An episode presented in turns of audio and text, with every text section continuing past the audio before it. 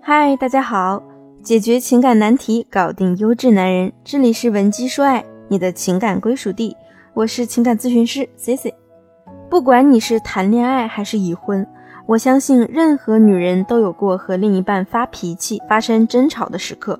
姑娘们有点脾气再正常不过了，尤其女人又是极其容易被情绪所影响的敏感生物。但是如果因为自己发脾气的问题影响到两个人的情感，那可就有点不聪明了。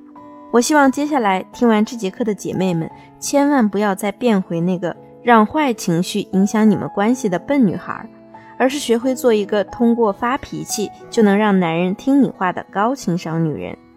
就在前段时间，C C 去参加一个朋友的生日聚会，本来呢这样的日子，生日的主角应该高兴才对。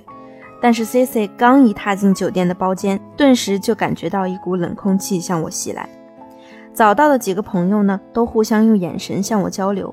我在看着当天生日宴会的主角正把头埋进另一个闺蜜的胸前啜泣，C C 瞬间就明白了，这准是又和男朋友吵架了。之后呢，得知小森的男友其实是直接给小森发信息说了分手，比我想的还严重。并且呢，说完分手后就把小森的微信拉黑了。总之，后来的结局呢，就是大家在很尴尬的氛围中度过了一个让人记忆犹新的生日 party。我知道姑娘们肯定会觉得，这小森的男朋友啊，也太不像话了，过生日就把女孩子一个人丢下。当时呢，C C 也是一样，气愤至极，想着这男人可真没风度。不过事后呢，C C 作为一个公正的角度来看待他们这次的冲突，说实话。觉得小森男友的行为还是可以被理解的。小森和男朋友陆凡谈恋爱也有一年半左右了。我记得当时陆凡追她的时候啊，也是非常的用心思，什么在小森公司楼下摆爱心蜡烛表白，又或者呢是经常请小森全部门的同事下午茶。加上陆凡外形条件好，两个多月后，小森就答应了陆凡的追求。但是小森呢，本身家庭条件就比较好，而且呢是家中的独女。不论是在校期间，还是现在参加了工作，她身边从不缺乏爱慕者。对于感情呢，也从来都是只有她甩男人的份儿，没有男人甩她的份。所以啊，在两性关系中，小森总是扮演一个被宠、被呵护的很好的宝宝。她可以颐指气使的去要求男人做这个做那个。虽然我们多次以朋友的角度劝阻过她。但他也依然我行我素。陆凡对小森的宠爱啊，我们都是看在眼里的。比如陆凡公司开重要会议，小森呢偏要立刻吃到远在城郊二十公里外的一家小吃。陆凡稍有推辞，小森的语气啊就立刻暴躁起来了。陆凡呢只得在会议一结束就立刻驱车前往小吃店帮他买吃的。结果呢，他来回差不多四十多公里，到了小森家楼下。小森还是很生气的，不见陆凡，觉得他特别没诚意。那陆凡虽说也比较生气，但是毕竟面对的是最爱的人，后面呢又是各种哄哄哄、买买买，这才换来小森的一句勉强原谅。而这次生日前呢，又给陆凡出了难题。小森因为投资失利，个人财务呢出了点状况，但是陆凡并没有太多的过问这件事，导致小森呢突然觉得心里很不爽，认为陆凡不关心他。生日前几天呢，陆凡提出给小森包办生日 party，还对小森说：“你要是钱不够，就跟我要。”结果小森呢，就因为这句话立刻炸毛了：“你这话是爷们儿说的吗？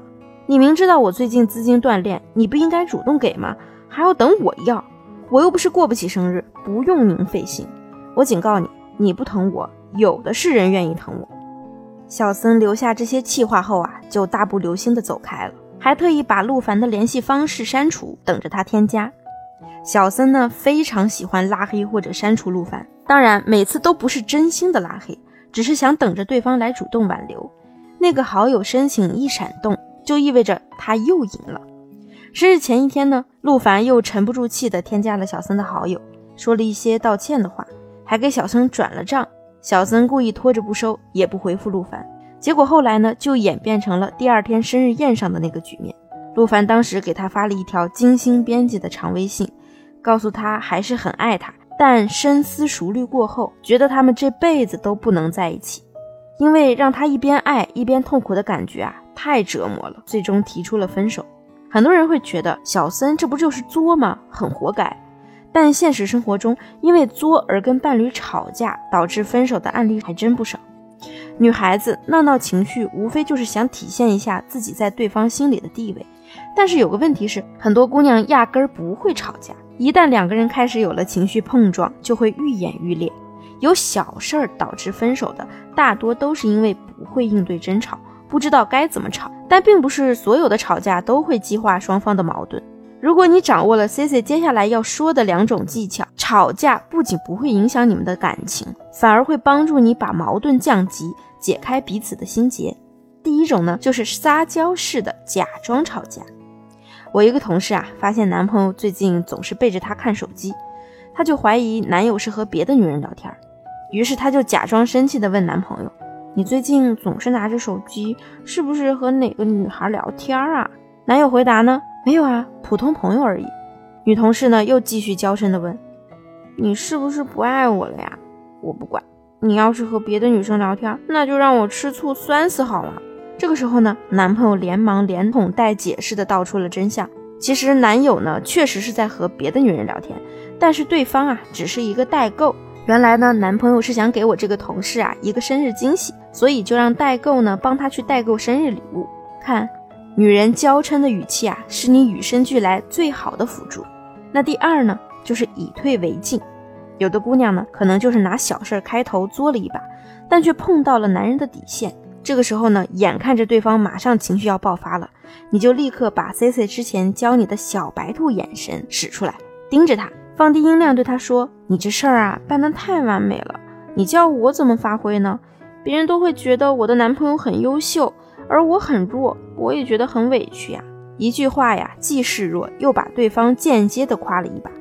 男人是绝对不会拒绝你的夸奖的，所以他的情绪必然是不会爆发的。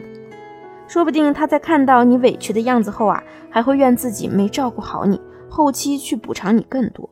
妹子们要学聪明，把吵架这件事儿啊，转换成你们提升亲密度的契机。当然，前提是你要掌握这些技巧。